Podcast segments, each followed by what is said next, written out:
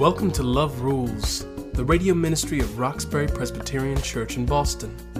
My mom, Liz Walker, was Boston's first African American television news anchor, but her most important job is what she does right now at RPC, preaching the good news about God's love. The Bible says, above all, love each other deeply because love covers a multitude of sins. How does that work? Join my mom now as she offers us Love Rules from Roxbury Presbyterian Church. Hi, everybody, and welcome to Love Rules. Today's message is called The Gentlest Imperative, and our text is from Revelation, the 22nd chapter, the 17th through 21st verses. The Spirit and the bride say, Come, and let the one hears say, Come. Let the one who is thirsty come, and let the one who wishes take the free gift of the water of life.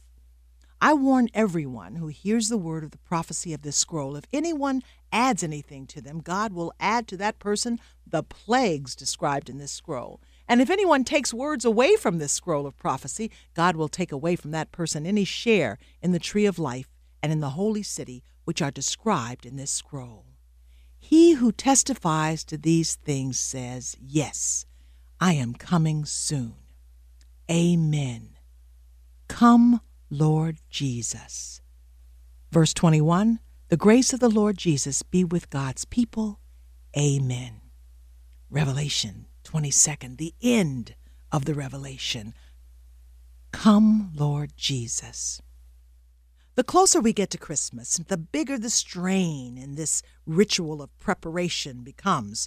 Those who are in the flow of the season are ready for the full force of the holiday the manger scenes, the angel, the Christmas carols, joy to the world. But Advent has us still waiting for both the Lord's birth and the Lord's return. The word Advent is derived from the Latin adventus, which is essentially defined as to come and it is one of the most powerful words in the in the Bible and one of the most important. Absolutely one of the most important. We say it by leaning in. We say it in anticipation and expectation of God. Come, Lord Jesus. You know, the Bible is made up of two basic instructions as far as I'm concerned. There's go, that would be the law, the Old Testament, the commandments, and then there is come, that is the appeal, the call, the gentlest imperative, tender but necessary. Both instructions have power behind them, but there is an intimacy in that word, come. We, we pause for this unique impact on our senses, a glimpse, a, a touch, a word from, from God, a God of particularity, who will not only lead his people through eternity, but who can help us right now. Come, Lord Jesus. The prophets predicted the Messiah would come from the line of Abraham and the line of David. He would come to change the world and to save us from our sins. Come, Lord Jesus. I think of Mary sitting there in that little nowhere corner of that little nowhere place called Nazareth, and suddenly an angel appears, and that that's shocking. But the angel tells Mary she will conceive and give birth to a son.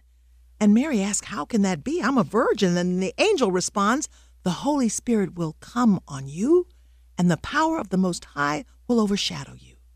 The Most High God will use me to build his kingdom.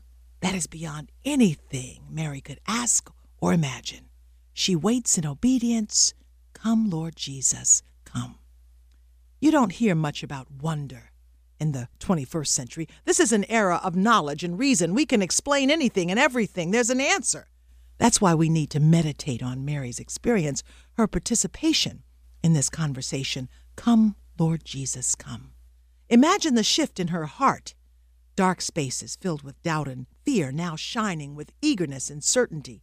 We need more wonder in our day to day lives, the element of delight, surprise, amazement caused by something beautiful, inexplicable.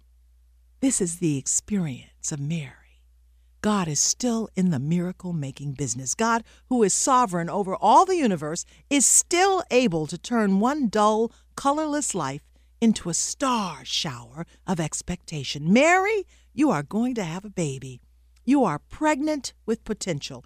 Anything can happen. Nothing is impossible with God. Come, Lord Jesus.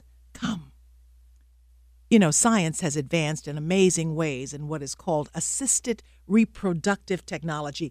There are a number of methods used to achieve pregnancy by artificial means in vitro fertilization, egg donations, sperm donations, surrogacy. But the dynamics underlying the science have not been duplicated or even revealed. No matter what discoveries or inventions we have come up with, the core of creation still belongs to God. What makes that personality unique? What makes those eyes sparkle? What gives this person an individual, certain spirit? That still belongs to God. It always will.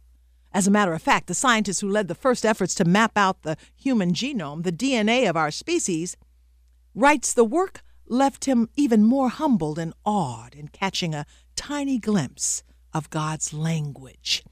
Creation belongs to God. That is the wonder and the awe inspiring mystery. Come, Lord Jesus. Now, we are not just spectators, we enter in and, and participate in creation, but it's not ours. This conversation between man and God that has been going on throughout history was started by God. The world belongs to God. It will never be ours, no matter how far science goes. God stands above and behind all creation. Our responsibility is to be aware of that and be grateful. And so we should search out the gifts of creation around us. I think about my new grandbaby, Rosalind. She's about a year old, and what a beauty she is, and what a spirit, and what determination. I'm telling you, she's going to be amazing. She's already becoming her own woman as a baby. Theologian Eugene Peterson writes The Christian life is the practice of living in what God has done and is doing. We must remember, especially in this season, that every good and perfect gift comes from God. And the only appropriate response is to give God the glory. Come, Lord Jesus, come.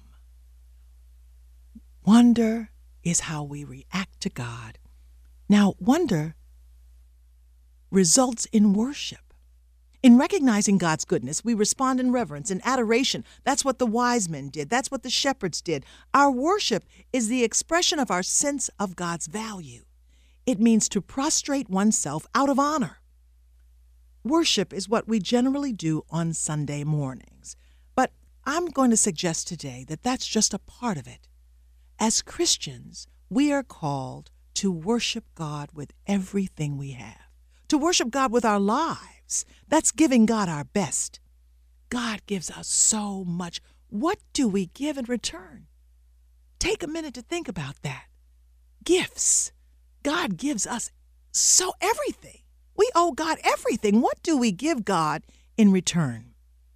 The gifts that the Magi brought, the gold, the incense, the myrrh, were not just a matter of quantity. You see, those gifts represented the best that they had. God doesn't want your mediocrity. God doesn't want you to be asleep all the time. God doesn't want your average, ordinary, run of the mill indifference or your apathy. I look around and see Christians and think, you know, we should be the ones jumping for joy. We should be the ones modeling the good life, the best life, because God wants our best. And because we know God, because we have relationship with God, we should always be worshiping God and we should always be giving God our best. When we get up in the morning, what can I do for you, God? What can I do for you today that, that shows you how much I love you? Can I give a big smile? Can I reach out and touch someone? Can I help someone who, who is in desperate need? I want to worship you, God, in spirit and in truth, and give you my best. Worship is not limited to a formal ritual, it can happen anywhere at any time. When we pray or read sacred word or go about our daily lives seeking God's presence.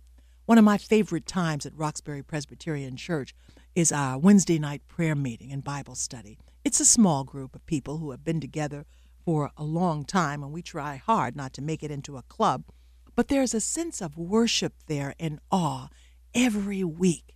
Just awe at how wonderful God is. Uh, it's just a, a matter of praising God among the, the small group of worshipers. Even if you just whisper the name Jesus, you can be assured that you are worshiping God.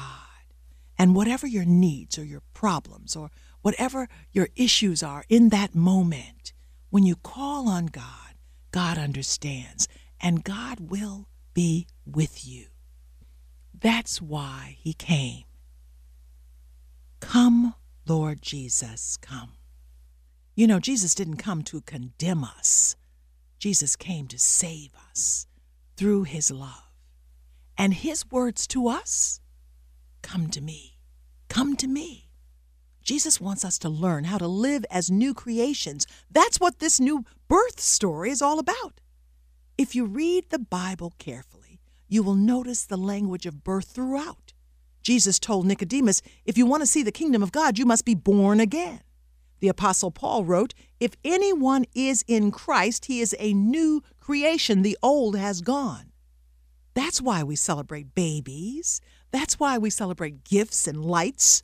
The season offers this fresh atmosphere, a sense of restored dreams, renewed hope. Our journey has never been easy. It never will. We will stumble, we will struggle, and we will fall. But God is a God of, of second chances and new seasons and new beginnings.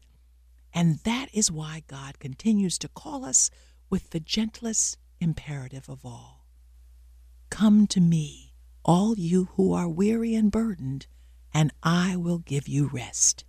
Yes, that is the call of the season. Not the words of a baby, but the words of the one who has been to the cross. We need to give up our burdens to Jesus this season. We carry so many. But this is the season when we can just turn it over to Jesus. Come to me, all of you who are weary and burdened, and I will give you rest. That is the gentle invitation.